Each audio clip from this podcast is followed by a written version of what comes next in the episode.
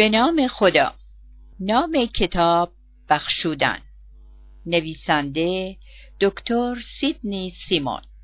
مترجم مهدی قرچداقی محل نشر تهران. ناشر انتشارات درسا. گوینده ناهید دادبخش. صدا بردار وحیده رضایی. با بررسی ابوالفضل گیلانی.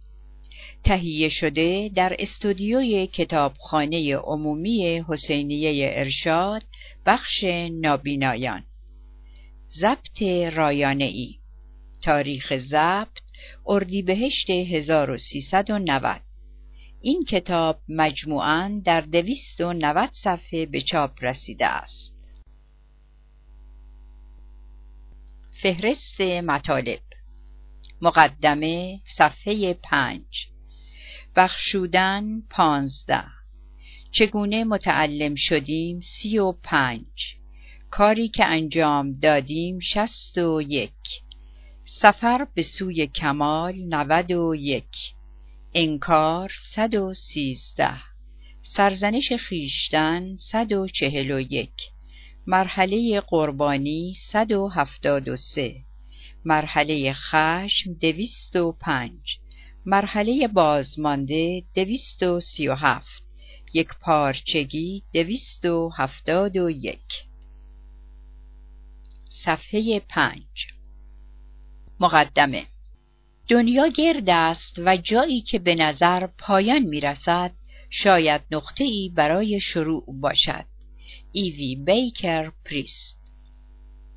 به اتفاق برادر و خواهرم دور تابوت ایستادیم. به جسد مردی نگاه می کردیم که با آنکه اغلب به او عشق می ورزیدیم گاه از او متنفر بودیم. سالها از او ترسیدیم بارها از او دوری کردیم اما حالا با احترام در اطراف او ایستاده بودیم. به آن قولی که در کودکی بر ما این همه سلطه رانده و اعمال قدرت کرده بود شباهتی نداشت. سالهای مدید از زندگی خود را در بیماری گذرانده بود نمی‌دانم برادر و خواهرم در آن مراسم تدفین در کنار تابوت پدر چه فکر می‌کردند اما من در سر به مردی فکر می کردم که مادرم را می پرستید. مردی که خم می شد تا بر دست مادرم که برای پر کردن فنجان قهوهش دراز شده بود بوسه زند. به مردی فکر می کردم که صنعتگری ماهر، داستان سرایی خیال پرداز، خواننده ای مشتاق و باغبانی استثنایی بود. در حالی که به این استعداد اخیر او می اندیشیدم سکوت را شکستم. به فکرم رسید که اینها را هم با پدر دفن کنیم. این را گفتم و از جیبم بسته هایی را که به محض شنیدن خبر مرگ پدرم خریده بودم بیرون آوردم تا به دیگران نشان دهم. برادر و خواهرم از دیدن پاکت های حاوی بذر به صدای بلند خندیدند. اینها بذرهایی بودند که پدرم اغلب در فصل بهار کشت می کرد در حالی که به گوجه فرنگی های عالی تولیدی پدرم فکر می کردم و به این می اندیشیدم که به راستی هیچ سالادی به خوشمزگی سالادهایی که از سبزیجات او تهیه می شد نمی رسید. دانه ها را به داخل جیب و اطراف جسد پاشیدم. احساسی از شادی کردیم. از روی محبت تبسمی بر لبهایمان نشست. با هم به نجوا گفتیم بار دیگر که به گورستان بیاییم اطراف گور پدرمان چه گیاهانی خواهد رویید ما در گذشته پدرمان را جشن گرفتیم. آری این مراسم بدرود با مردی بود که خوشمزه ترین گوجه فرانگی لانگ آیلند را میکاشت. اما بیش از اینها بود. هدیه و خراجی بود که به فرزندانش برای آنچه در چند سال پیش از مرگ بر آنها گذشته بود پرداخت می‌شد. می‌دانید در کودکی از دست پدرمان مصیبت ها تحمل کردیم. به اتاق خواب ما می آمد معترض ما می شد با ما بدرفتاری جنسی می کرد گاه از شدت خشم به حالت جنون می افتاد و ما را به باد کتک می گرفت. با ما چه ها که نمی کرد این را فراموش نکرده بودیم. در واقع اگر پدر ما سه، پنج یا ده سال قبل از آن مرده بود احتمالا از شرکت در مراسم تدفین او خودداری می کردیم و اگر بر حسب وظیفه به این کار تن می‌دادیم هیچ نکته مثبتی در او نمی‌دیدیم. نمی‌دیدیم که سوای سوء استفاده ها و بدرفتاری ها جنبه های خوبی هم داشت. نمی‌دیدیم که ما چیزی فراتر از آن بودیم که قربانی او باشیم شاید به جای وقار و آرامش و به جای خنده های محبت آمیز گریه تلخ می کردیم و در سکوتی عمیق فرو می رفتیم. در رنج و درد و خشم و افسوس می شدیم. شاید او را نفرین می کردیم که به آتش جهنم بسوزد و با این برخورد خود را به اختفاجویی، تنفر و رنجش بیشتر مجبور می ساختیم. اما به جای همه اینها وقتی از تابوت او فاصله می گرفتیم می دانستیم که در صلح و آرامش به سر خواهیم برد و از همه اینها مهمتر با خود در صلح خواهیم شد. چه اتفاقی افتاده بود؟ بخشودن. شاید از روی ناباوری سری بجنبانید و بپرسید که چگونه می‌توان به زشتی رفتار جنسی با مهارم را فراموش کرد. شاید بپرسید که اصلا چرا باید فراموش کرد. واقعیت این است که چنین قصدی نداشتیم. قصد فراموش کردن آن حوادث هولناک را نداشتیم. تنها می‌خواستیم تعلم دوران گذشته به سعادت امروز ما آسیب نزند. برای رسیدن به این مهم من و برادر و خواهرم هر کدام راهی برگزیدیم. نخواستیم که حوادث ناخوشایند گذشته را فراموش کنیم و چنین نخواهیم خواست. هرگز اعمال و رفتار پدرمان را تایید نمی کنیم. هرگز فراموش نمی کنیم که با ما چه کرد. اما بیش از مرگ او هر کدام از ما تحت تأثیر نیاز خود به جایی رسیدیم که احتیاجی به دریافت قرامت احساس نکردیم. نیازی به این ندیدیم که از او تاوان قرامت طلب کنیم. از پدر و مادرمان نخواستیم که در دوران بلوغ آنچه را که در کودکی از ما دریغ کرده بودند به ما بدهند. از خیر اینها گذشتیم التیام یافتیم و به عبارت دیگر بخشودیم. این ماجرای زندگی سوزان شروع کار ما در زمینه بخشیدن بود. قبلا به اتفاق دورههایی در زمینه رشد شخصی را سرپرستی کرده بودیم. اما بلافاصله بعد از مرگ پدر سوزان که در ژوئیه سال 1948 اتفاق افتاد تصمیم گرفتیم که فرایند التیام سوزان از جراحات دوران کودکی و بخشودن پدری که مسبب همه ناراحتی های او بود را مورد بررسی دقیق تری قرار دهیم. برای ما سوالی مطرح شد. آیا بخشودن می تواند همان آرامش گمشده ای باشد که بسیاری از شرکت کنندگان در سمینارها و دوره های آموزشی ما تا آن حد در صدد یافتن آن بودند؟ شش سال بعد بیش از هر زمان دیگر به این نتیجه رسیدیم که دقیقا این گونه است. همه ما رنجش هایی داشته ایم. هر کدام از ما در لایه های ذهن خود دست کم یک مورد و به احتمال زیاد چند مورد ناراحت کننده را به یاد داریم. از توقعات بیجا و زیاد خواهی ها یا کم خواهی های پدر و مادرمان نکته ها در ذهن داریم. از دخالت بیش از حد آنها از مجازات های بیتناسب آنها از بیمهری ها و بهرکشی های آنها ناراحتی ها در دل داریم. از آموزگارانی که ما را تحقیر کردند و ما را با عناوینی چون کودن، خنگ، مسئله ساز و غیره نواختند. خاطره ها در ذهن داریم. به یاد داریم که در زمین ورزش سر به سر ما میگذاشتند در یارکشی ها ما را آخرین نفر انتخاب می کردند و در مجالس مورد بیتوجهی قرار می گرفتیم. بعضی از ما به خاطر نژاد، مذهب یا ناتوانی های جنسی با های گوناگون مواجه بودیم. ها و تعصبات نابجا تجربه کردیم. از خیانت دوست، از نگرفتن ارتقا و ترفی، از ممتاز نشدن، از شایع پراکنی زیاد ناراحت بودیم. بله، همه ما ناراحتی را تجربه کرده ایم. در کودکی و یا همین هفته پیش مورد تمسخر قرار گرفتیم. تحقیر شدیم، فریب خوردیم، معیوز شدیم، با ما بدرفتاری کردند. این کتاب درباره التیام این جراحت ها بحث می کند. ممکن است بگویید این کار را بارها و به طرق گوناگون انجام داده اید.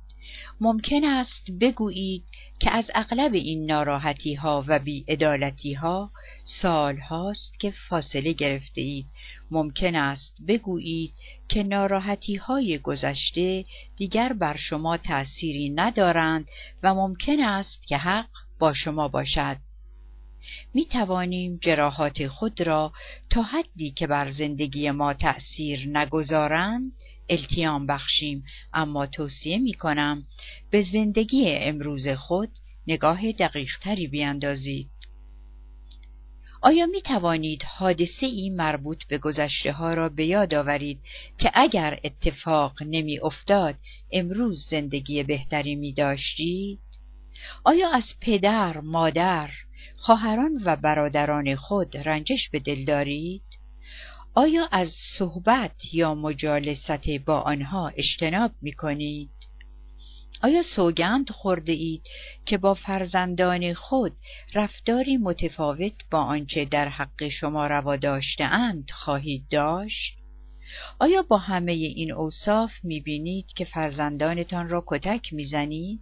بر سرشان فریاد می‌کشید و قرولند می‌کنید؟ آیا می‌بینید همان رفتاری را که پدر و مادرتان با شما داشتند با فرزندانتان روا میدارید و حرفهای آنها را تحویل فرزندانتان می‌دهید؟ آیا اغلب احساس پوچی می‌کنید؟ آیا این پوچی را با الکل، با مواد مخدر، با پرخوری و روزی هجده ساعت کار، با قمار و یا با خریدهای آنچنانی پر می کنید؟ آیا به نظرتان این طور می رسد که انگار گذشته خود را باز آفرینی می کنید؟ آیا نمایشنامه های قدیمی را روی صحنه های جدید با بازیگرانی متفاوت که در لباس پدر و مادر، عاشق و معشوق، دوستان، همسر سابق یا رؤسایی که شما را آزار داده اند به نمایش می‌گذارید؟ آیا از بیم آنکه دوستان جدید دست رد به سینه شما بزنند و رفتار گذشته ها را با شما بکنند از ایجاد روابط جدید امتناع میورزید؟ آیا به دور خود حسار کشیده اید تا دیگران آنقدر به شما نزدیک نشوند که بتوانند به شما آسیب بزنند؟ آیا احساس می کنید در محدوده حساری که به گرد خود کشیده اید محبوس شده اید؟ آیا احساس تنهایی، انزوا و بیزاری می کنید؟ آیا به پیشواز حوادث و هماوردهای جدید می روید؟ آیا به صرف ناکامی ها و نومیدی های مربوط به گذشته انتظار شکست و ناکامی دارید؟ آیا به دلیل حوادث گذشته دست از تلاش کشیده اید؟ مرتب مترست عیب و ایرادهای همسرتان هستی؟ آیا هر آینه با همسر خود بحث و مشاجره می کنید همه حوادث مربوط به گذشته در ذهنتان نقش می بندد؟ آیا احساس کامل بودن ندارید؟ آیا بدون دلیل موجه احساس می کنید در زندگی گم شده ای دارید؟ اگر به یک یا چند پرسش جواب آری دادی این احتمال وجود دارد که به حادثه ای که در گذشته اسباب رنجش شما شده است فکر می کنید. در این صورت بدانید که از زندگی لذت نمی‌برید از زندگی امروز خود خشنود نیستید و یا به آینده چشم دوخته اید این کتاب راهنمایی برای شناختن این ارتباط میان گذشته و امروز است. برای آن است که حوادث گذشته را در گذر تاریخ پشت سر بگذارید و از آن برای همیشه خلاص شوید. اگر رفتار ناراحت کننده گذشته را به امروز خود انتقال داده اید و از آن ناراحت هستید مطمئن باشید این کتاب را درست انتخاب کرده اید بسیاری از نقطه نظرهای مطرح شده در این کتاب حاصل تلاش های سوزان برای التیام یافتن و بخشودن است. اما در عین حال ادامه مباحثی است که نویسندگان در زمینه رشد شخصی توضیح ارزشها و عزت نفس به آن رسیدگی کردهاند. بیش از 21 سال دوره های آموزشی سیدنی در دانشگاه ماساچوست آموزش های کارگاهی و سمینارها در سر تا سر ایالات متحده، کانادا و اروپا و کتابهای او به تعداد زیادی از اشخاص کمک کرده تا احساس ارزشمندی بیشتری پیدا کنند و زندگی خود را تغییر دهند. اما علا رقم همه موفقیت ها و علا رقم همه موانعی که پشت سر گذاشتند این اشخاص هنوز معتقد بودند که چیزی در زندگی آنها گم شده است. به این نتیجه رسیدیم که رنجش ها دلخوری ها عادت های مخرب و هر چیز دیگری که در ارتباط با نبخشیدن و با گذشته صلح کردن است مانع اصلی بر سر راه لمس زندگی سعادتمند است. با این علم و اطلاع در پاییز سال 1985 نخستین سمینار بخشودن را در مرکز کنفرانس کرکریش در بانگور پنسیلوانیا برگزار کردیم. در این سمینار و در بسیاری از سمینارهایی که پس از آن برگزار شد به این نتیجه رسیده ایم که بخشیدن برای اشخاص در هر سن و سالی که باشند حائز اهمیت است. به همان اندازه که درباره بخشودن درس دادیم به همان اندازه آموختیم در این کتاب دستاوردهای تلاش پنج ساله اخیر و نیز تجارب دیگران را شرح داده ایم اشکها، خنده ها، خشم و صداقت شرکت کنندگان در سمینار گواهی است بر اینکه می توانیم ناراحتی های خود را با بخشودن فراموش کنیم. مسلما در زندگی از سوی افراد بیشماری رنج کشیده ای.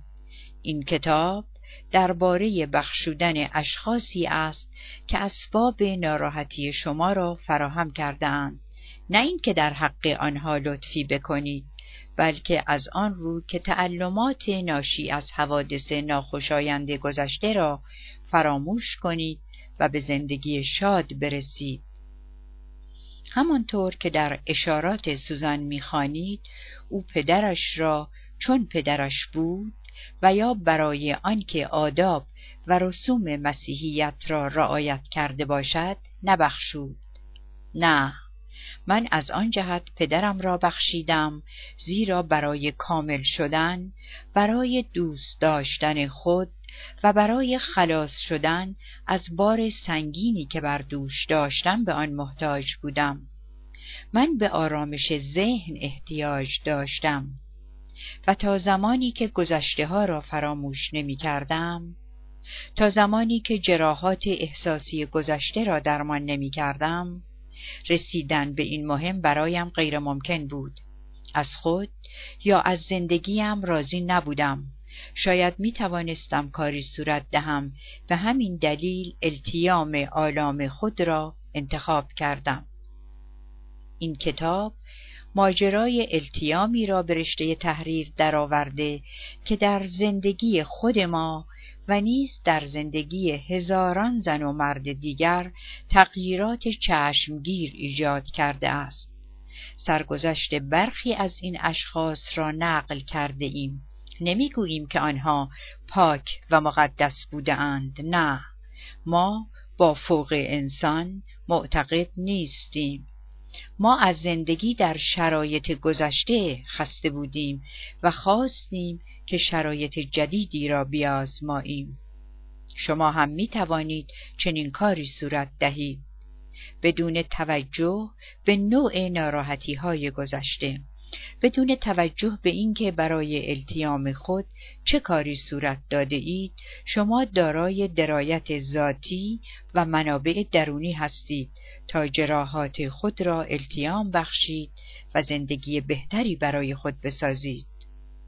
شما هم مانند سایر اشخاصی که سرگذشت آنها را در این کتاب می‌خوانید می‌توانید زندگی خود را از نو بیافرینید. می توانید به عزت نفس دوباره برسید و به آرامشی که به آن احتیاج دارید برسید. بدین منظور تصدیق کنید که رنجشی به دل دارید و به خاطر آن اقداماتی صورت داده اید. از احساس شرم و گناه خلاص شوید. گناه همه اتفاقات ناخوشایند را به گردن نگیرید. در نقش قربانی ظاهر نشوید. از خودخوری و رفتارهای مخرب و از به یاد آوردن صحنه های ناخوشایند زندگی گذشته ها بپرهیزید. خشم و ناراحتی خود را تخلیه کنید. توجه داشته باشید که علا رقم همه مشکلات شما دوام آورده اید بدانید که تحت تأثیر تجارب تلخ گذشته بر توانایی هایتان اضافه شده است. گذشته را در چهار چوب واقعی خود قرار دهید. نه با آن بجنگید و نه آن را فراموش کنید. در پایان راهی که بسیاری آن را قبل از شما پیموده اند در پایان راهی که ادهی همکنون در حال پیمودن آن هستند شرایطی است که قبلا از آن بی اطلاع بوده اید.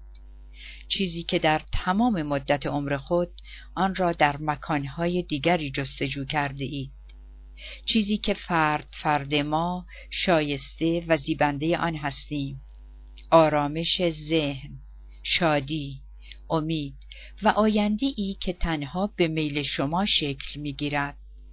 اما به خاطر داشته باشید که بخشیدن و التیام جراحات احساسی به یک چشم برهم زدن حاصل نمی شود. مسیر التیام جاده ای طولانی، ناهموار و گاه دردناک است. فراموش کردن تعلمات ناشی از حوادث ناخوشایند گذشته مستلزم گذشت زمان است. به کار شدید و جدیت فراوان احتیاج دارد. با آنکه ممکن است در طی سفر از تونل‌های تاریک و طولانی و مسیرهای ناهموار عبور کنید معتقدیم این راهی است که به زحمت پیمودن آن میرزد از شما دعوت می‌کنیم که هم سفر ما شوید. صفحه را ورق بزنید و به سفری که بدون شک از مدتها قبل آغاز کرده اید ادامه دهید. صفحه پانزده بخش یک. بخشودن. بخشودن موضوع جدیدی نیست. در تمام مدت زندگی از پدر و مادر آموزگاران و رهبران دینی به ما توصیه شده که ببخشید و فراموش کنید.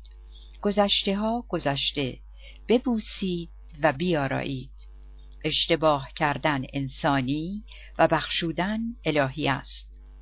این جمله و یا عباراتی با این مفهوم را آنقدر به تکرار شنیده ایم که دیگر شک نداریم که بخشودن رفتاری خوب و اخلاقی و نشانه فضیلت و تقوا است.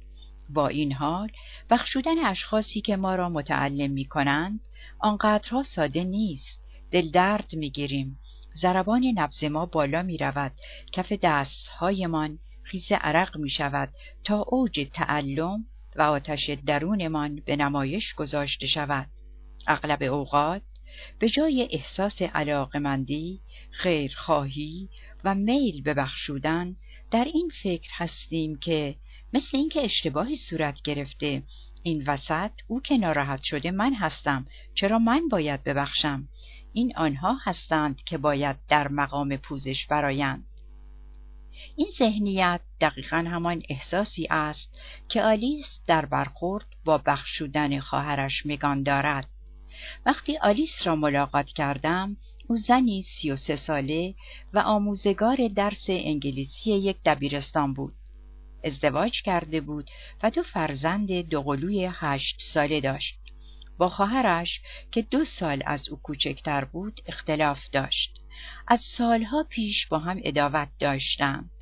آلیس در توصیف مگان می گفت از روز اول زندگیش مورد توجه بود.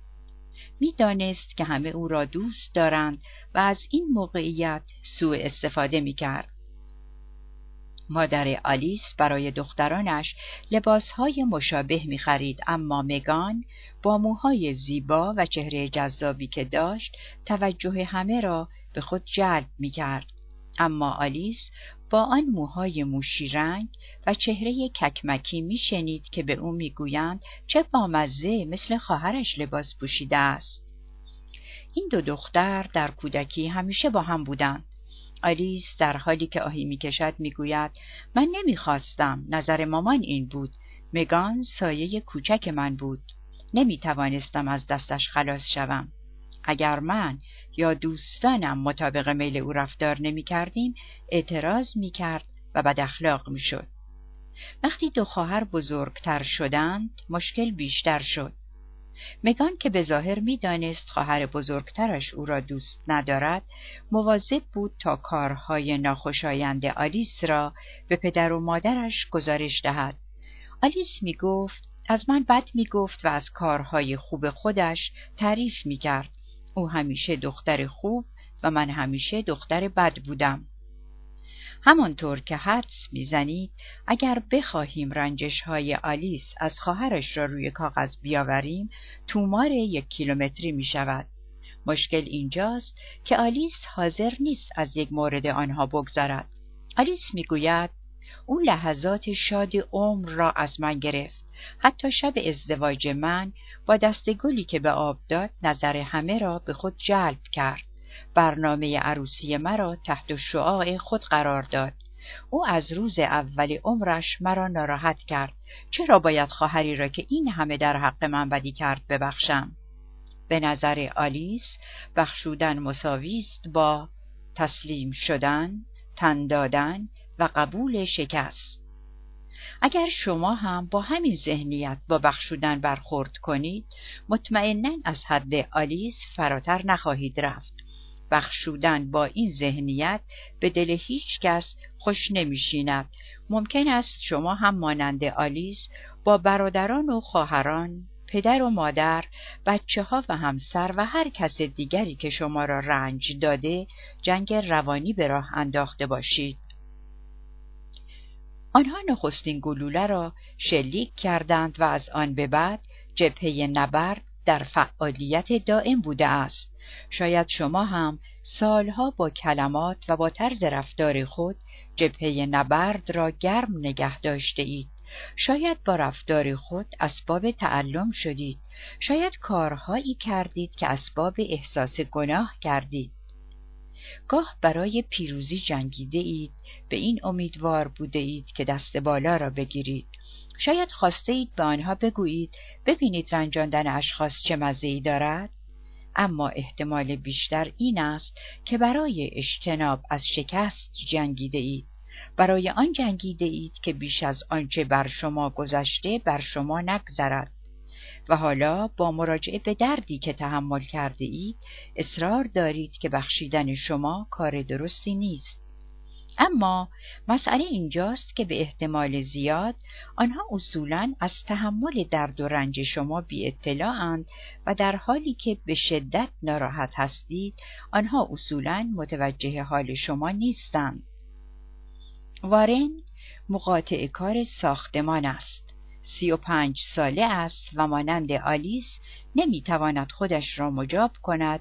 پدری را که در دوران کودکی آن همه در حق او ظلم کرده ببخشد.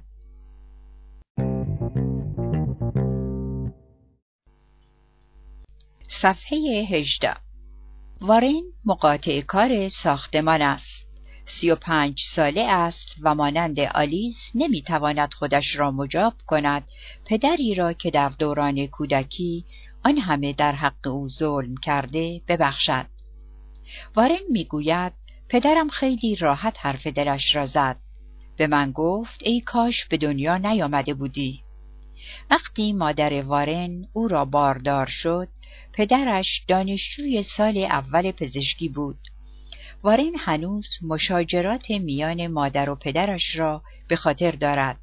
پدرش همیشه به مادرش می گفت تو سر من کلاه گذاشتی مجبورم کردی که با تو ازدواج کنم.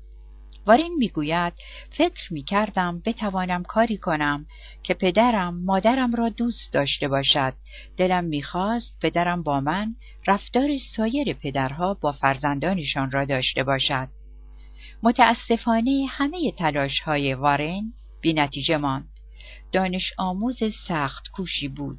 شاگرد موفقی بود اما این هرگز روی پدرش اثر نداشت. وارن به ورزش و مسابقات ورزشی علاقمند بود اما پدرش حتی فرصت آن را نداشت که به تماشای مسابقات وارن برود. مدتها در زمینه کارهای هنری و دستی تلاش کردم اما پدرم می‌پرسید مثلا این قرار بوده که چه باشد؟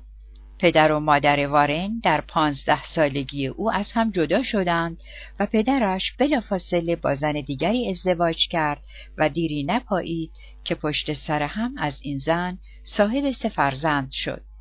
وارن می‌گوید پدرم با فرزندان جدیدش رفتاری داشت که من در تمام مدت عمرم خواهان آن رفتار با خودم بودم. وارن در بیست و یک سالگی از مهر پدر قطع امید کرد. از تحصیل در کالج صرف نظر نمود تا در کار ساختمانسازی با مردی که با مادرش ازدواج کرده بود همکاری کند. کمی دیرتر ازدواج کرد و صاحب فرزند شد و در تمام این مدت مواظب بود که از پدرش دور بماند. برای وارن کار دشواری نبود زیرا صرف نظر از ارسال کارت تبریک سال نو پدرش اصولا با او تماس نمی گرفت.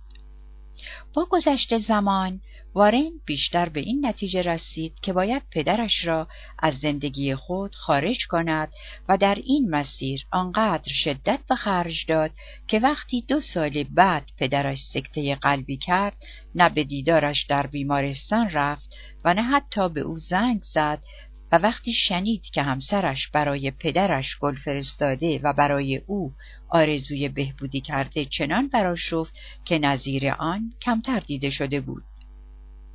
وارن آهی می‌کشد و می‌گوید در واقع مشاجره من و همسرم دنبالدار شده است برای اینکه پدرم بعد از سکته به ما زنگ می‌زند و از ما دعوت می‌کند و می‌گوید که می‌خواهد نوههایش را ببیند من با پدرم حرف نمی‌زنم از این رو زنم با او صحبت می کند. بعد از صحبت با پدرم هم با من به صحبت می نشیند تا کدورت میان ما را حل کند. اما من به او می‌گویم جای صلحی باقی نمانده است. به او می‌گویم میان ما چیزی باقی نمانده و چیزی هم وجود نخواهد داشت. زنم مرا مجبور کرده که در سمینار شما شرکت کنم تا بتوانم پدرم را ببخشم. اما چرا باید او را ببخشم؟ برای اینکه دارد پیر می شود و حالا هوس دیدن نوه هایش را کرده است؟ خیلی به حال او متاسفم این کاری است که باید قبلا به آن فکر می کرد. رخت خوابی است که خودش پهن کرده و بگذار که در آن بخوابد. به اعتقاد وارن بخشودن مساوی است با فراموش کردن مبرا دانستن اشخاص از گناه اقماس کردن اجازه دادن به اشخاص خطاکار که وقتی کارشان را کردند بی مجازات پی کارشان بروند شما هم اگر مانند وارن بر این عقیده باشید که بخشودن اشخاص خطاکار را بی مجازات فرار می دهد علاقه ای به بخشودن نخواهید داشت. اغلب ما هم بر این عقیده ایم اشخاصی که ما را رنجانیدند باید تاوان کارشان را پس بدهند.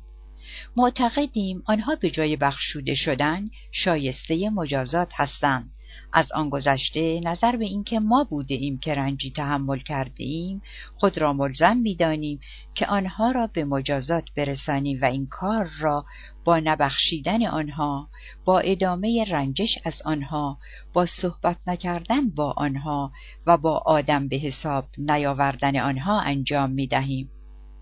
از همه اینها دشوارتر این است که بخواهیم آنها را مرتب ببینیم و چنان وانمود کنیم که اصولا اتفاقی نیفتاده است و همه اینها از آن روز که نمی‌دانیم با آنها چه برخوردی باید داشته باشیم. نگرانیم که قفل قفلهای زندان را بگشاییم و آنها را آزاد کنیم آنها را از پرداخت تاوان و قرامت محروم کرده ایم. خیال می کنیم اگر آنها را ببخشیم به خود خیانت کرده ایم و دردی را که از ناحیه آنها تحمل کرده ایم ناچیز شمرده ایم. مسلما اگر از این دریچه نگاه کنیم بخشیدن در زمره فهرست کارهایی که باید انجام دهیم قرار نخواهد گرفت البته واقعیتی است که خیلی ها مانند آلیس و وارن با مسئله بخشودن برخورد نمی کنم. بعضی ها ممکن است واکنشی بروز ندهند و به این معتقد باشند که موردی برای بخشودن آنها وجود ندارد. از جمله می توانم به مارسی اشاره کنم که در یکی از سمینارهای بخشودن ما به اتفاق مادرش شرکت جسته بود. در ساعت تنفس جلسه پیش ما آمد و گفت من به راستی از معنای حرفهای شما سر در نمی آورم. کاری که انجام شده انجام شده من نمی‌توانم به عقب بازگردم و این حقیقت را که پدر و مادرم الکلی بودند فراموش کنم. پدرم که فوت کرده مادرم هم دیگر الکل نمی نوشد با این حساب چه سود که خاطرات ناخوشایند گذشته را از نو در ذهن خود زنده کنم؟ این کار زندگی مرا پیچیده تر می کند و مطالبی را که تقریبا فراموش کردم دوباره به یادم می آورد. در همین اسنا کسی در مخالفت با روش پیشنهادی ما می‌گوید در دنیای ما اگر قفلت بکنی تو را می‌خورند باید جوشن و زره بپوشید تا گزندی به شما نرسد. این طرز تلقی در مورد بخشودن اشخاصی که شما را رنجانیده می‌گوید در واقع شما جعبه پاندورا را باز می کنید و به زور می خواهید که تجربه های ناخوشایند را فراموش کنید. با این کار بیان که متوجه باشید خود را در معرض سوء استفاده های بعدی قرار می دهید. اگر شما درباره بخشودن چنین برداشتی دارید نظر ما این است که از بخشودن می ترسید. ممکن است به وسیله خشم تلخی و رنجش می‌خواهید مانعی در برابر درد استراب و تردید قرار دهید. می ترسید ضمن تایید اینکه رنجیده خاطر شده اید مجددا خاطرات هولناک ناراحتی زمان و کم و کیف آن در ذهنتان زنده شود.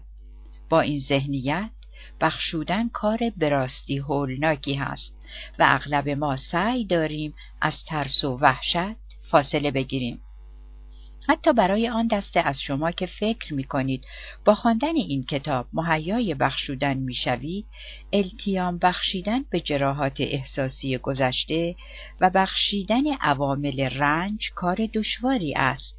بخشودن ساده نیست. پذیرفتن آن ساده نیست. اگر ساده بود تا به حال بارها بخشوده بودید. اما حقیقت این است که هنوز این کار را نکرده اید و دلیل آن هم این است که نمی‌دانید بخشودن چه مزایا و چه امتیازاتی برای شما دارد. علت این است که فکر می کنید اگر نبخشایید به سود شما تمام می شود. توهم این که اگر این حادثه اتفاق نیفتاده بود زندگی بسیار بهتری می داشتید. نبخشودن تبیین یا بهانه و توجیهی است که بتوانید نامرادی های زندگی خود را توجیه کنید. وسیله ای است که به کمک آن می توانید همه ناملایمات زندگی خود را به آن نسبت دهید. می توانید در مقام توجیه بگویید که اگر این اتفاقات برای شما نمی افتاد چه وضع بهتری می داشتید. اما نظر به اینکه این اتفاقات بد رخ دادند و شما هم نمی توانید این حقیقت را که این حوادث رخ دادند تغییر دهید چگونه می توانید کاری جز کاری را که انجام دادید انجام داده باشید؟ اغلب ما از این استدلال بارها و به دفعات استفاده کرده ایم. اگر ناراحتی خود را التیام بخشیم و نبخشاییم دیگر نمی توانیم از این سیاست استفاده کنیم. یک. توهم خوب بودن. نبخشودن به شما کمک می کند که کم و کیف خود را تعریف کنید. شما قربانی یک آسیب یا یک بیعدالتی هستید و اگرچه ممکن است این از شما انسانی کمتر دوست داشتنی بسازد می توانید با خوب به حساب آوردن خود به خیشتن آرامش ببخشید. زیرا اشخاصی که شما را رنجانیدهاند مسلما آدم بدها هستند. اگر شما نبخشید دنیا را دیگر این گونه سیاه یا سفید نمی توانید تعریف کنید. می توانید سایه های خاکستری را بپذیرید و با آن روبرو گردید. دو توهم قدرت. با نبخشودن بی قدرت بودن خود را وقتی رنجیده خاطر شدید توجیه می کنید. در واقع در حالی که افراد مسبب رنجش خود را در ذهن نگه می دارید احساس قدرت می کنید زیرا هیچ کس نمی تواند شما را مجبور به بخشودن یا ناراحت نبودن بکند. 3. توهم اینکه دیگر رنج نخواهید برد. نبخشودن شما را از ناراحت شدن دوباره از سوی کسانی که بدون شما را رنجانیدهاند و نیز از سوی اشخاص جدید محافظت می کند. با زنده نگاه داشتن درد و رنج به بروز خطر احتمالی توجه می کنید. خطر ترد شدن و کنار گذاشته شدن، فریب خوردن، مورد خیانت واقع شدن و یا آسیب دیدن را تخفیف می دهید. اما آیا به راستی نبخشودن تا این حد ارزشمند است؟ آیا به احساس تعلم گذشته ها می ارزد؟ آیا حراست از خود در برابر دردهای احتمالی و از دست دادن لذاعز حقیقی زندگی می ارزد؟ نظر ما غیر از این است.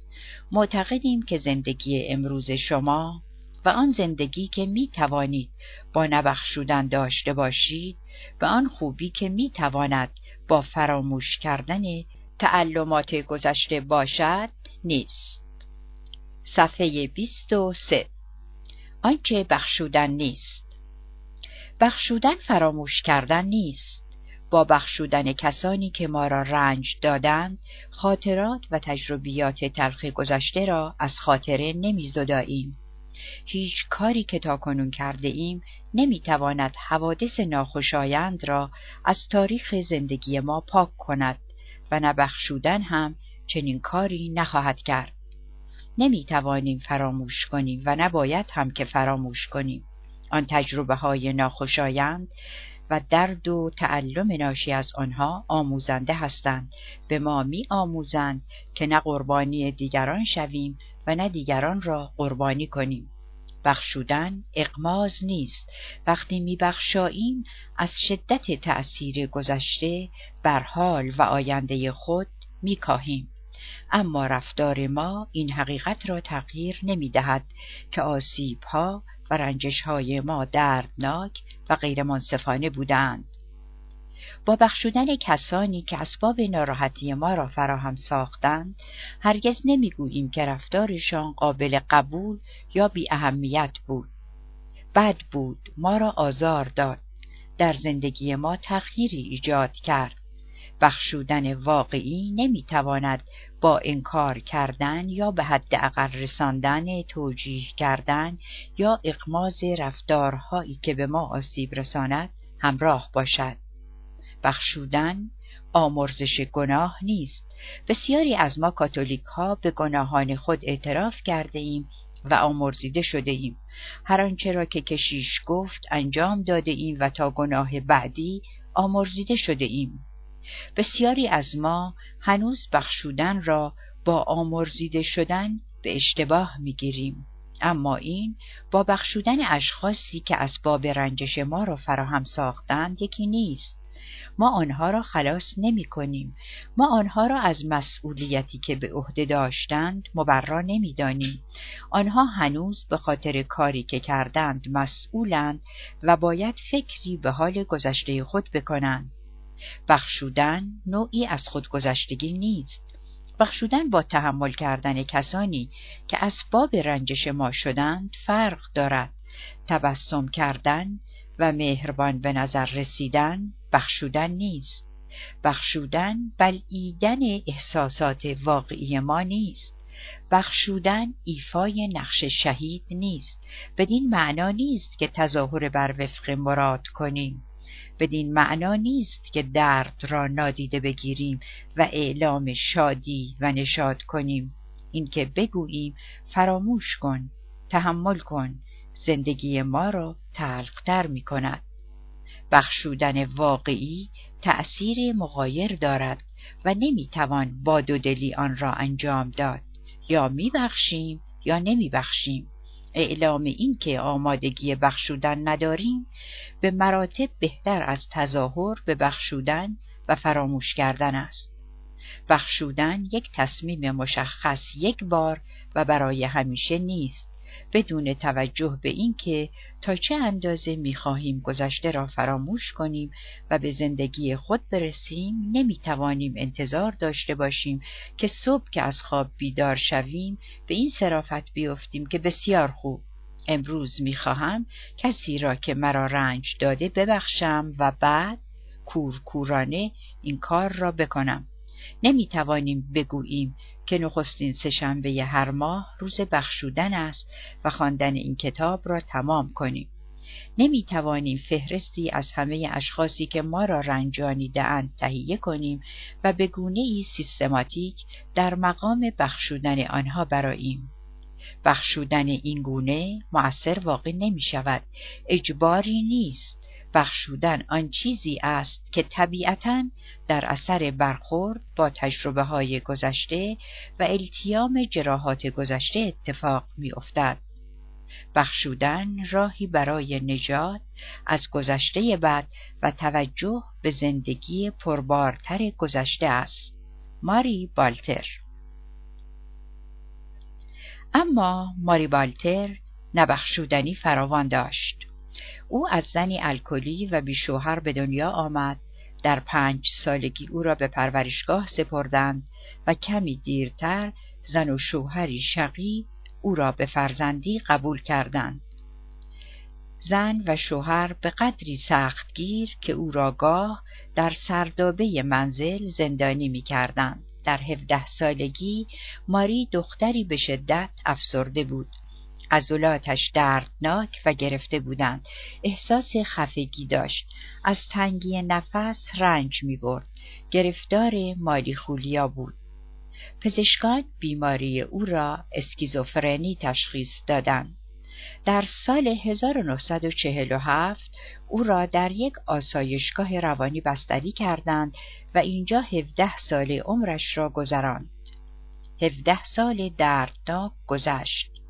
گاه می‌شد که لب به غذا نمی گشود. گاه از حرکت باز می ایستاد و زمانی در اندیشه خودکشی فرو می رفت. سرانجام در اوایل دهه شست پزشکها در ارزیابی دوباره حال ماری به این نتیجه رسیدند که او بیمار اسکیزوفرنی نیست. تشخیص دادند که ناراحتی او افسردگی و اختلال وحشت زدگی است.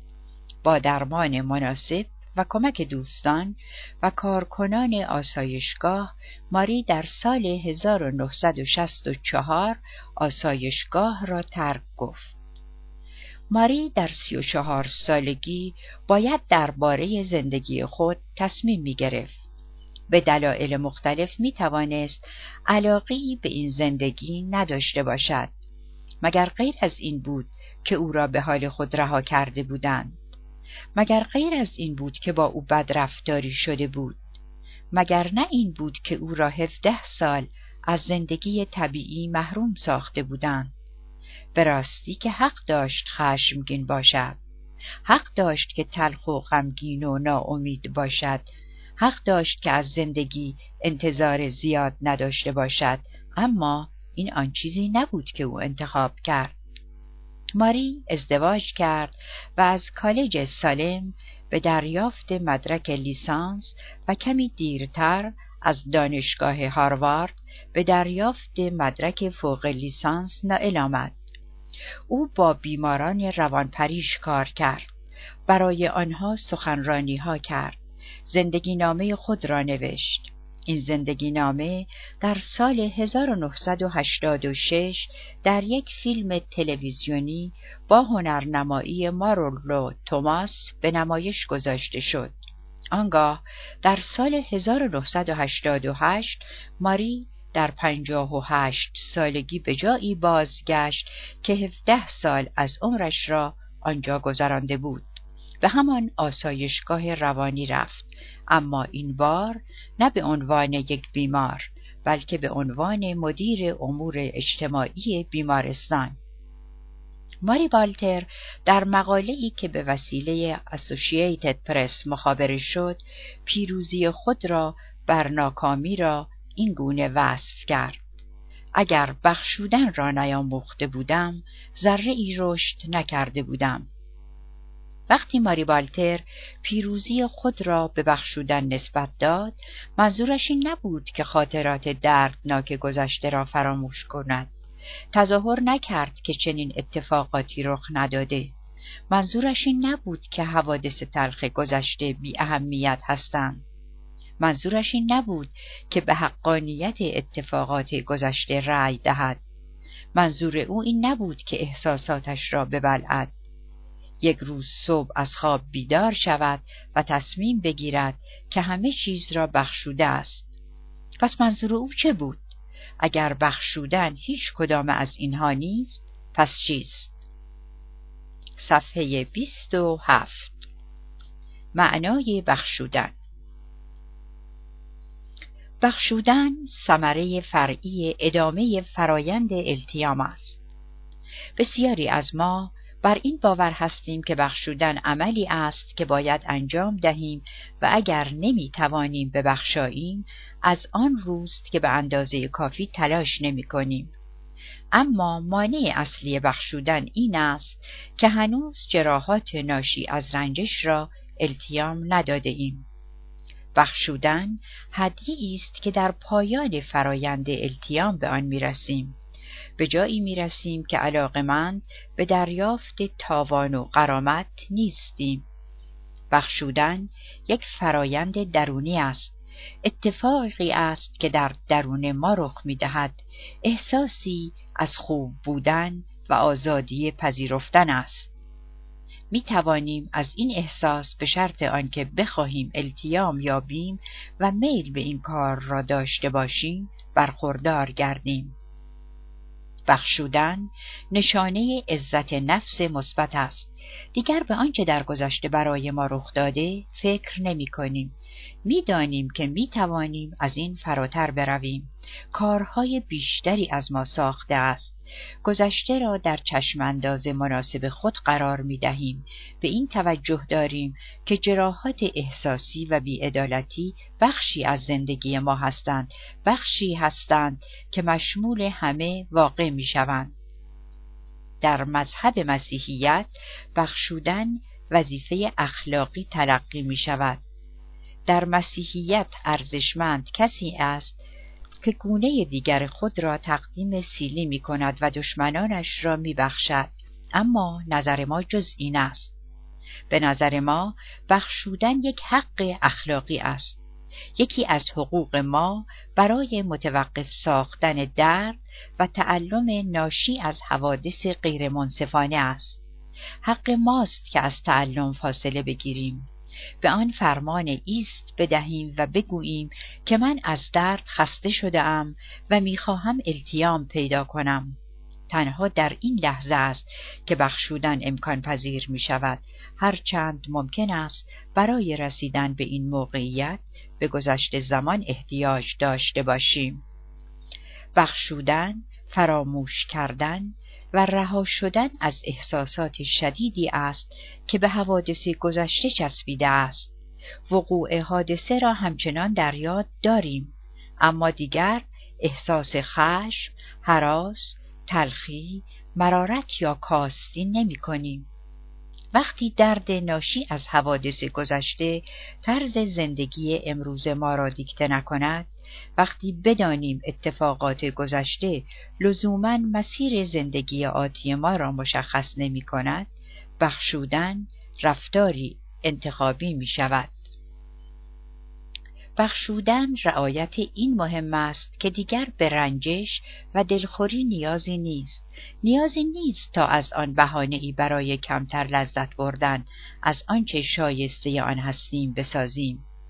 نیازی نیست که از آن به شکل سلاحی برای مجازات اشخاصی که اسباب و رنجش ما را فراهم ساختند استفاده کنیم. توجه داشته باشید که ما چیزی بیش از یک قربانی رنجش و بیعدالتی هستیم. بخشودن دیگر خواستن مجازات برای کسانی که ما را آزار دادن نیست می توانیم با بخشودن احساس آرامش و صفای بیشتری برای خود فراهم آوریم بخشودن پذیرفتن این نکته است که با مجازات دیگران بر جراحات خود التیام نمی‌گذاریم به این نتیجه می رسیم که تا کنون هرچه رنج برده ایم و هرچه تنفر داشته ایم کافی است بخشودن آزاد کردن نیروهایی است که زمانی آن را برای رنجش، مرارت و پرستاری از جراحات التیام نیافته مصرف می کردیم. باز شناختن نقاط قوتی است که همیشه در ما وجود داشته است. شرایطی است که به ما امکان می دهد تا خود و دیگران را بهتر بشناسیم. بخشودن، پاره کردن حلقه درد و بدرفتاری است. وسیله ای است تا قربانیان جدید نگیرد. بخشودن حرکت به پیش و ادامه حرکت است. به این نتیجه می رسیم که با زندگی خود کارهای بهتری می توانیم انجام دهیم. وقتی ماری بالتر گفت که با بخشودن رشد کرده است، منظورش همینها بود. او و سایر اشخاصی که در این کتاب از آنها یاد کرده ایم از آن رو به بخشیدن نائل شده اند زیرا تلاشی هماهنگ برای التیام جراحات خود به خرج دادهاند. کارهای ناتمام زندگی را تمام کردند طرز تلقی و رفتار خود را تغییر دادهاند. اندوه را رها کردهاند. داوری را کنار گذاشتهاند. شما هم می توانید همین کارها را بکنید.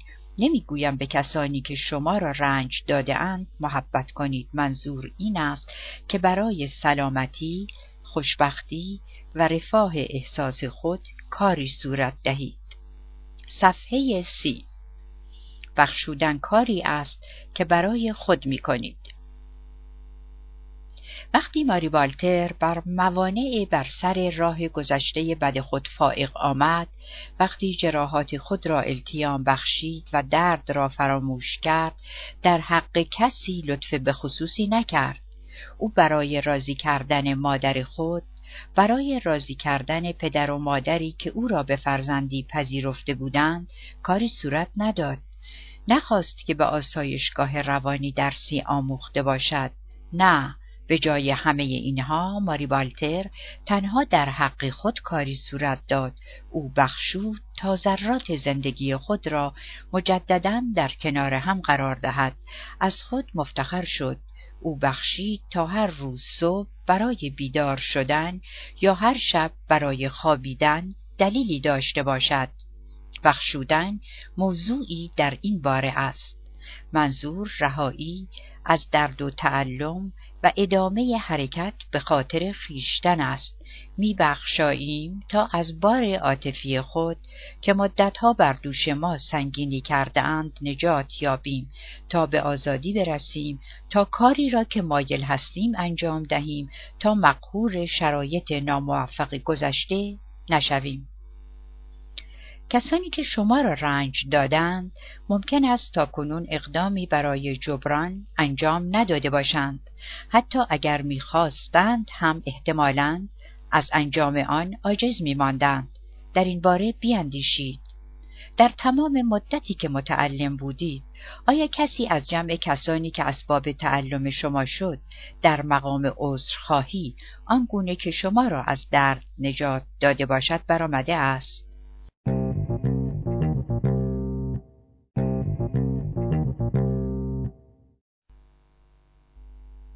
صفحه سی. کسانی که شما را رنج دادند ممکن است تا کنون اقدامی برای جبران انجام نداده باشند. حتی اگر می‌خواستند هم احتمالا از انجام آن عاجز میماندند. در این باره بیاندیشید. در تمام مدتی که متعلم بودید آیا کسی از جمع کسانی که اسباب تعلم شما شد در مقام عذرخواهی آنگونه که شما را از درد نجات داده باشد برآمده است آیا کاری کردند که ناراحتی های ناشی از جراحات احساسی حاصل از بیعدالتی ها را التیام بخشند؟ آیا کاری کرده اند اوقات خوش از دست رفته جبران شده باشند؟ ممکن است شما هم مانند آلیس انتظار روزی را بکشید که خواهر و برادر، فرزندان، پدر و مادر یا همسر یا دوستان شما به حالت دوزانو در مقام عذرخواهی از شما برایند و از شما بخشش بطلبند. اما حتی اگر این روز هم بیاید کافی نیست. درد شما را تسکین نخواهد داد. رنج شما را بر نخواهد داشت. رشد شما را تغییر نخواهد داد. از شما انسانی شادتر و سالمتر نخواهد ساخت. شما را به صلح بیشتر با خود مجبور نخواهد کرد. تنها شما هستید که می توانید چنین کاری صورت دهید. تمام سالهایی که به انتظار اقدام آنها نشستید تا در مقام عذرخواهی برایند تمام نیرویی که برای تغییر آنها صرف کردید مانع التیام جراحات شما شده است. به درد وجود شما امکان داده تا زندگی شما را مختل کند. با این حال ممکن است که آنها کمترین تغییری نکرده باشند. هیچ کاری آنها را تغییر نمی دهد. در واقع ممکن است که آنها تغییر کردنی نباشند. رسیدن به آرامش درون و صلح با خود تنها با تغییر خیش امکان پذیر است و نه تغییر دادن اشخاصی که اسباب تعلم شما را فراهم ساختهاند. شما به خاطر خود تغییر می کنید برای نشاط بیشتر برای آرامش ذهن به خاطر محبت به خاطر تبسم و آینده بهتری که در انتظار شماست خود را تغییر می دهید. اینها پاداش هایی است که نصیب خود می کنید. البته اشخاص مشمول عفو شما نیز از محبت شما سود می‌برند اما این دلیل بخشودن شما نیست با این حال بدانید که برای رسیدن به این مهم باید تلاش کنید باید به قدر کافی بکوشید تا جراحات خود را التیام بخشید و با خود در صلح شوید. راه میانبری در کار نیست. بخشودن تنها در صورتی امکان پذیر است که به فرایند ادامه دار التیام متعهد باشید. صفحه سی و دو. فرایند التیام التیام فرایندی شخصی است که تحت تأثیر عوامل زیر قرار می‌گیرد. علت رنجش زمان و شخص مسبب آن. اینکه چگونه نسبت به جراحات و بیعدالتی ها واکنش نشان دادید شرایط موجود شما. جنبه های مثبت و جنبه های منفی زندگی شما. مسائلی که ممکن است تجربه کنید. منابع و حمایت های عاطفی فعلی. برداشت شما از آرامش درون و اینکه برای زندگی خود چه برنامه ای دارید. اینها معمای زندگی شما هستند. با آنکه اشخاص ممکن است مسائلی مشابه شما داشته باشند هرگز همه مسائل دیگران مانند مسائل شما نیست. دیگران هرگز نمی توانند دقیقا مانند شما باشند. شما خلعهایی از آن خود دارید که باید پر کنید و همین دلیل است که فرایند التیام در شما با فرایند التیام در هیچ شخص دیگری قابل مقایسه نیست. با آنکه مقصود از رسیدن به آرامش ذهنی و برخورداری از کیفیت بهتر زندگی چیزهایی است که همه به آن مندیم این سفر برای هر کدام از ما معنای متفاوت دارد. اما با آنکه هر کدام از ما به شیوه خود مسیر التیام را میپیماییم می‌توانیم بگوییم که همه از شش مرحله التیام به یکسان عبور می‌کنیم. یک انکار.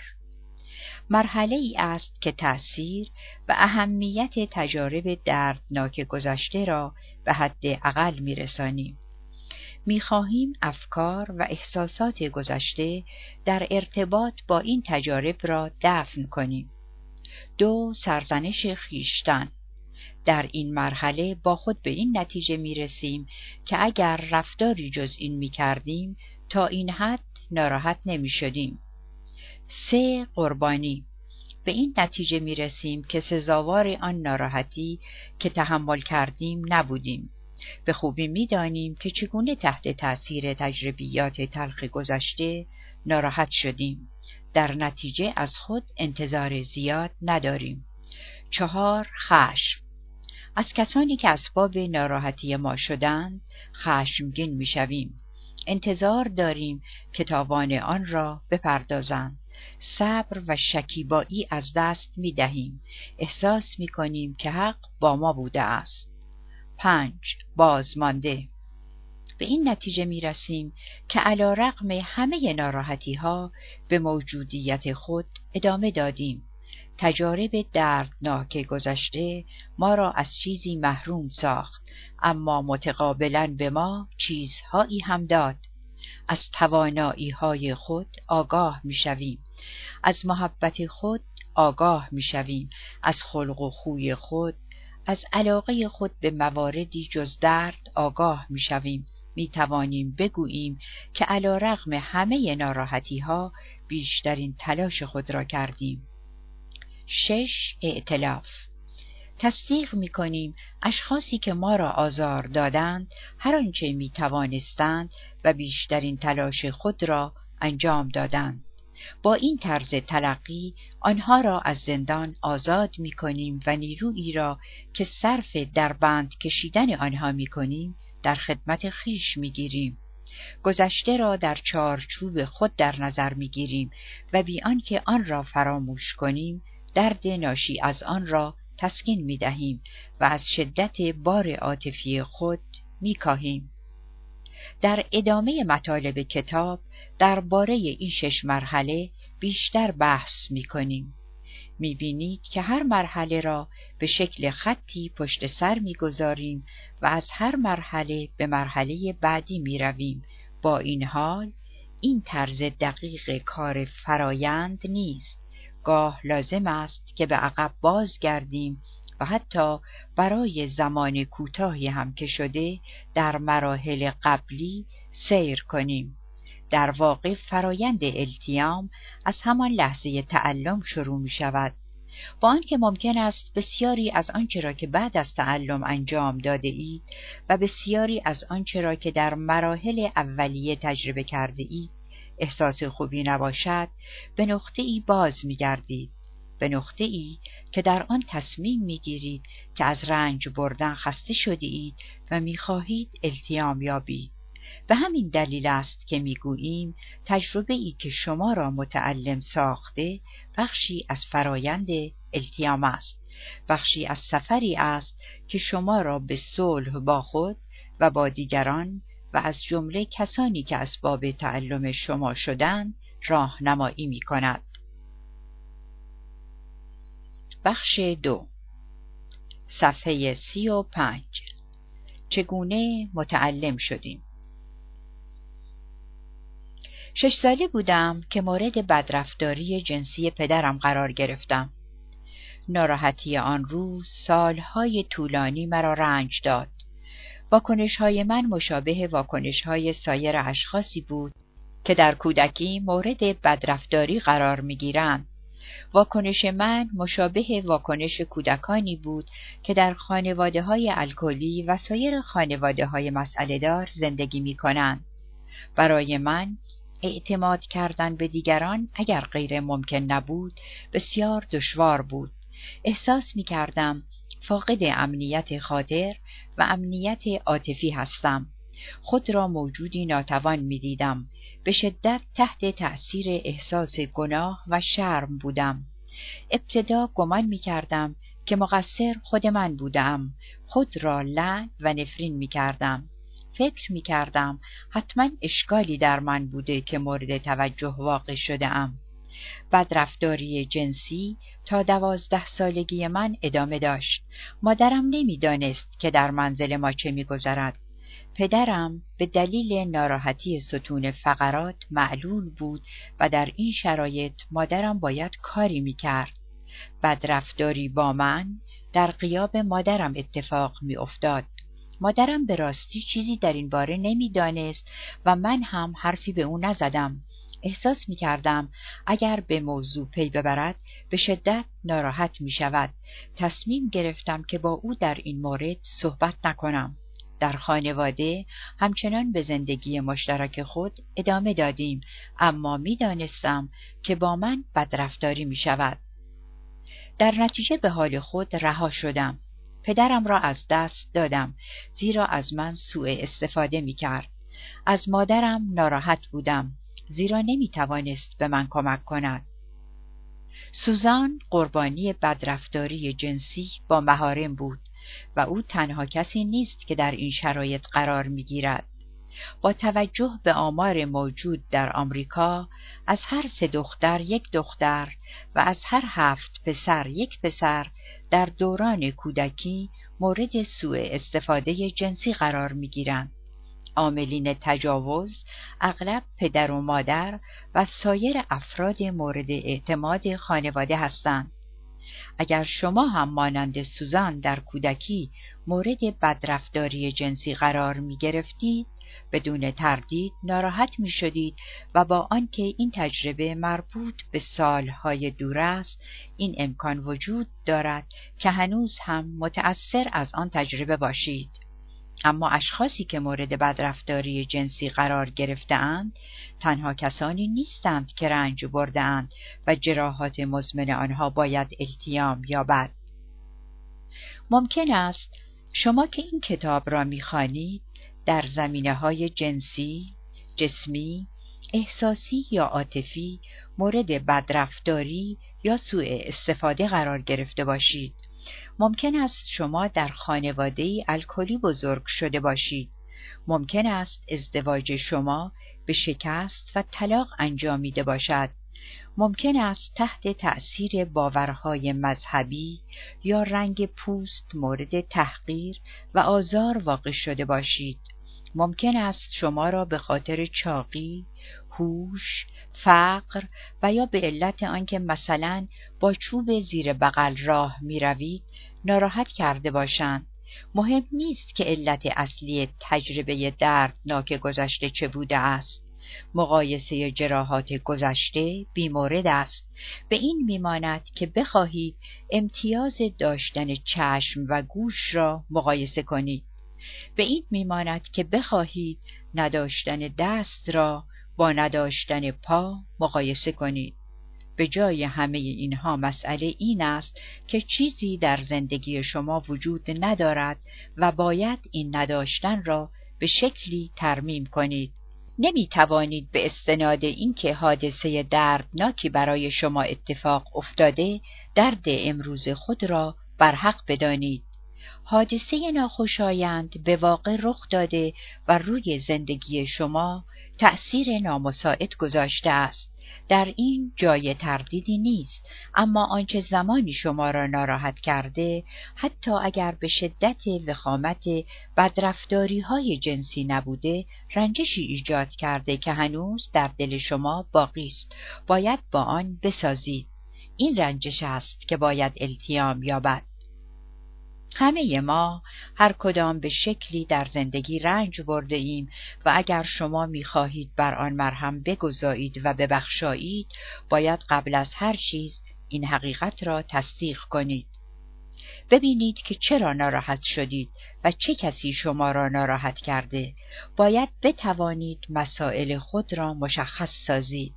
برای رسیدن به این مهم باید درباره هشت موضوع با اهمیت یعنی نومیدی، ترد شدن، به حال خود رها گردیدن، تمسخر، تحقیر، خیانت، فریب و بهرهکشی بحث کنیم. در هر مورد درباره اینکه چگونه ناراحتی های گذشته به امروز شما کشیده می شوند صحبت می کنیم. صفحه سی و هفت یأس و نومیدی وقتی دارلین هشت ساله بود پدر و مادرش از هم جدا شدند. حادثه وحشتناکی بود. به خصوص در دهه 1950 که طلاق به اندازه امروز متداول نبود. سرپرستی از دارلین به عهده مادر گذاشته شد. دارلین تنها فرزند خانواده بود. به پدرش اجازه داده شده بود که هر دو هفته یک بار روزهای شنبه دخترش را ملاقات کند. دارلین که به قول خود او دختر محبوب پدر بود چشم انتظار این ملاقات های هفتگی می نشست اما متاسفانه پدرش لزوما در زمان تعیین شده به دیدار او نمی آمد.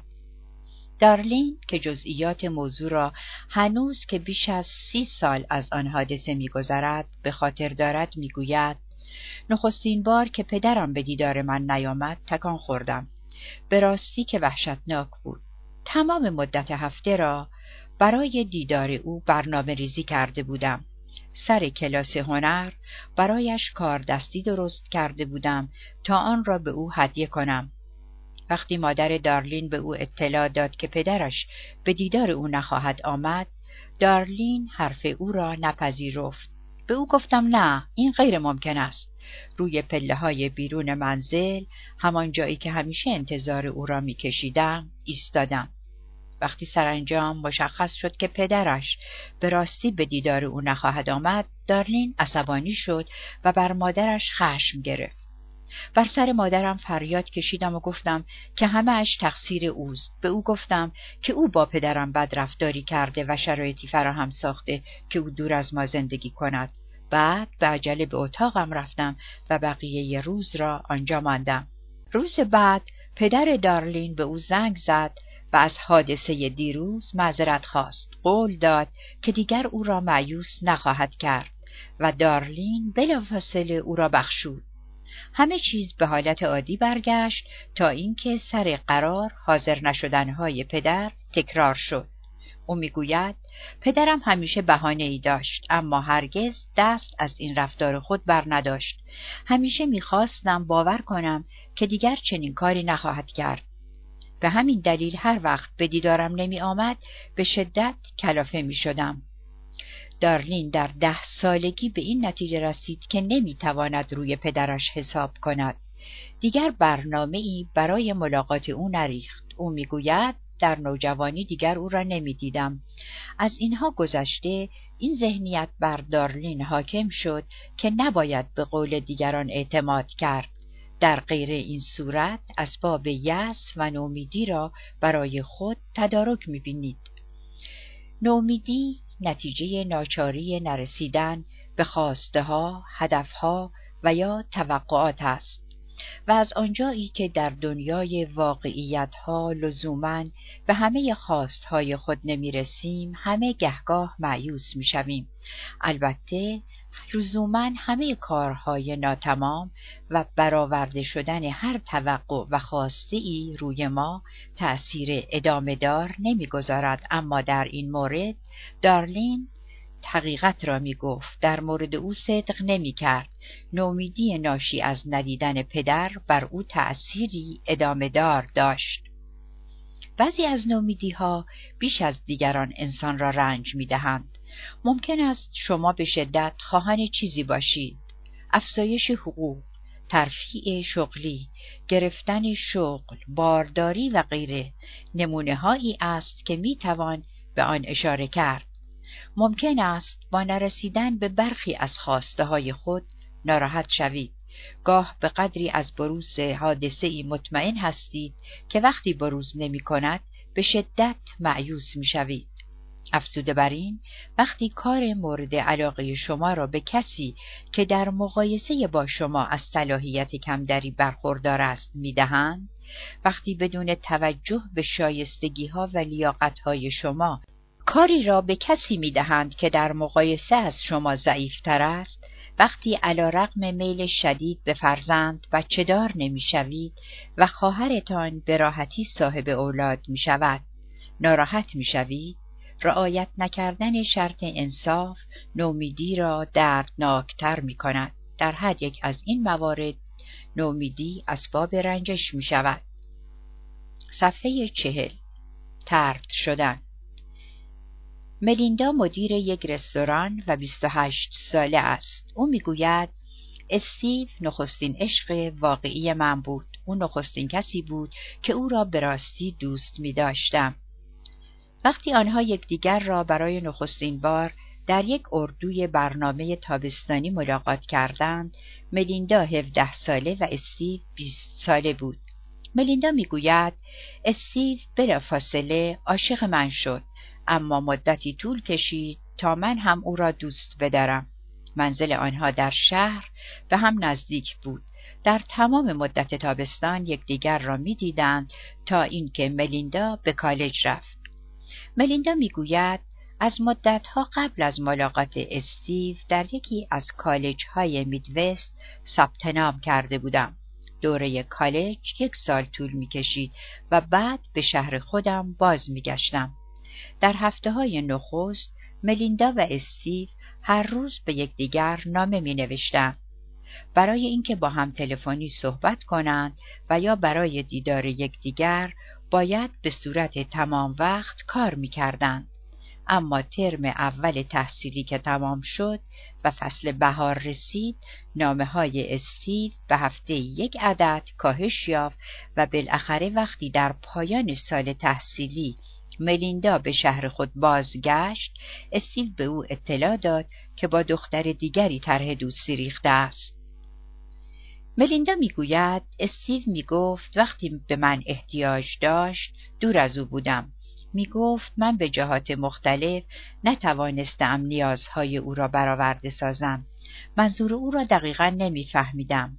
آیا منظور او نیازهای جنسی بود؟ آیا اشاره به این داشت که سرم بیش از اندازه در کتاب بود؟ آیا مرا خودخواه می‌دید؟ به هر صورت هرچه بود منظور او را نفهمیدم و در این باره از او سوال هم نکردم. به سرعت به منزل رفتم و گریستم. چه روزگار تیره ای داشتم. استیو در این میان گیر کرده بود. دقیقا نمی‌دانست که چه باید بکند. ملیندا برای جلب نظر دوباره استیو سه هفته پیاپی بعد از ظهرها که دوست دختر او جایی کار می‌کرد به دیدار او رفت. ملیندا در حالی که آه می‌کشد می‌گوید بالاخره استیو تصمیم خود را گرفت و انتخاب کرد. مرا انتخاب نکرده بود. هرگز علت واقعیش را نفهمیدم اما اصولا دانستنش مهم نبود. مسئله این بود که مرا انتخاب نکرده بود. حتما در من اشکالی وجود داشت. به قدر کافی خوب نبودن بخشی از تصویر ذهنی ملیندا شد و این تصویر مدتهای طولانی در ذهن او باقی ماند. روابط بعدی او نیز بر این باور افزود. در واقع ملیندا در هر ارتباطی من دختر شایسته نیستم را بر ذهن داشت. مورد پسند قرار نگرفتن از سوی هر کس که باشد از همسر، دوست، مسئول مصاحبه استخدامی و دیگران ناراحت کننده است. مورد پسند قرار نگرفتن اسباب رنجش و دلخوری است. ایجاد این توهم را می کند که خود را انسان شایسته ای ندانیم. وقتی مقاله ای می نویسید و مسئول نشریه دانشکده یا سردبیر روزنامه محلی یا کشور آن را نمیپذیرد نخستین فکری که به سرتان می‌زند این است که من به اندازه کافی خوب نمی نویسم. اگر شما را در تیم ورزشی انتخاب نکنند پیش خود نتیجه می‌گیرید که به اندازه کافی ورزشکار خوبی نیستم به اندازه کافی ذوق و استعداد ندارید به همین دلیل انتخاب نشدید به اندازه کافی دوست داشتنی نیستید به همین دلیل پدر و مادر شما خواهر کوچکتر شما را به شما ترجیح می دهند. وقتی از سوی همسر خود رد می شوید برداشت های متعددی به ذهنتان خطور می کند. آیا خاندار خوبی نبودم؟ آیا درآمد کافی نداشتم؟ آیا به قدر کافی از همسرم حمایت نکردم. آیا به قدر کافی تلاش نکردم؟ پیام به اندازه کافی خوب نبودن در ذهن شما باقی میماند تا خاطره مورد پسند قرار نگرفتن و درد ناشی از آن را در ذهن شما زنده نگه دارد. صفحه چهل و دو. ترک شدن. ترک شدن نیز مانند ترد شدن و مورد پسند قرار نگرفتن تجربه دردناکی است. سندی می‌گوید من نمونه بچه هایی هستم که در روزنامه ها درباره آنها مطالب فراوانی می نویسند. مادرم مرا در پارچه پیچید روی من یادداشتی سنجاق کرد و مرا مقابل منزل کسی روی زمین گذاشت. پنج ساله بودم که پدر و مادرم به من گفتند که مرا به فرزندی پذیرفتند. من بچه به اصطلاح سر راهی بودم. تعجب زیادی نکردم. به شکلی پیشا پیش این را می دانستم. همیشه احساس غریبی بر من حاکم بود. احساس می کردم که وصله ناجور هستم. به مرور که سندی رشد کرد این احساس در او تقویت شد. او می‌گوید پدر و مادرم با من رفتار بدی نداشتند. با من مثل فرزندان واقعی خود رفتار می اما در این میان چیزی در من گم شده بود. چیزی در من خالی بود. احساس غریبی داشتم. کوچکتر که بودم مرتب به این فکر می کردم که مادرم چگونه زنی بوده است. آیا به او شباهت داشتم؟ آیا جایی در دنیا برادر و خواهری شبیه خود داشتم؟ در خیال شاهزاده و گدا بودم. می‌خواستم همتای خود را بیابم همتایی که ثروتمند و موفق بود. او هم مانند من به حال خود رها شده بود اما شاهزاده یا هنرپیشه ای مشهور او را به فرزندی پذیرفته بود. همیشه آرزو می کردم که ای کاش جای شخص دیگری می بودم زیرا زندگی من هرگز به نظرم حقیقی نرسیده بود. در سالهای نوجوانی سندی از خود بیگانه بود احساس می کرد که در دنیا تک و تنهاست. لباس سیاه می پوشیدم. اشعار غمانگیز می سرودم. چشم اندازهای تیره و تار داشتم. در خانه به هر حرفم با یک کلمه جواب داده می شد. با هر که دوست می شدم یا خل بود یا عصبی یا مواد مخدر مصرف می کرد. پدر و مادر سندی او را به روان درمانگر معرفی کردند. سندی می‌گوید او را دیوانه کردند. در تمام جلسات بدون یک کلمه حرف به دیوار چشم میدوختم. سؤالهایش را جواب نمی‌دادم. بالاخره روان درمانگر که خسته شده بود در مقام اعتراض گفته بود که بی دلیل وقت او را تلف نکنند. مثل اینکه سندی منتظر شنیدن این جمله بود. به این پرسش روان درمانگر جواب داد. به او گفتم بله من این گونه هستم. وقت شما را تلف می کنم من یک اشتباه هستم. کسی هستم که نباید به دنیا می آمدم اگر در مقام اعتراض حرفی می‌زد شناسنامه ام را به او نشان می‌دادم و ثابت می‌کردم که بچه سر راهی هستم.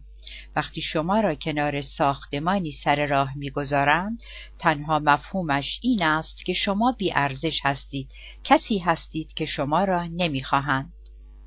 ممکن است هزاران نفر بچه سرراهی و اشخاص به حال خود رها شده هر کدام به شکلی نظر سندی را تایید کنند.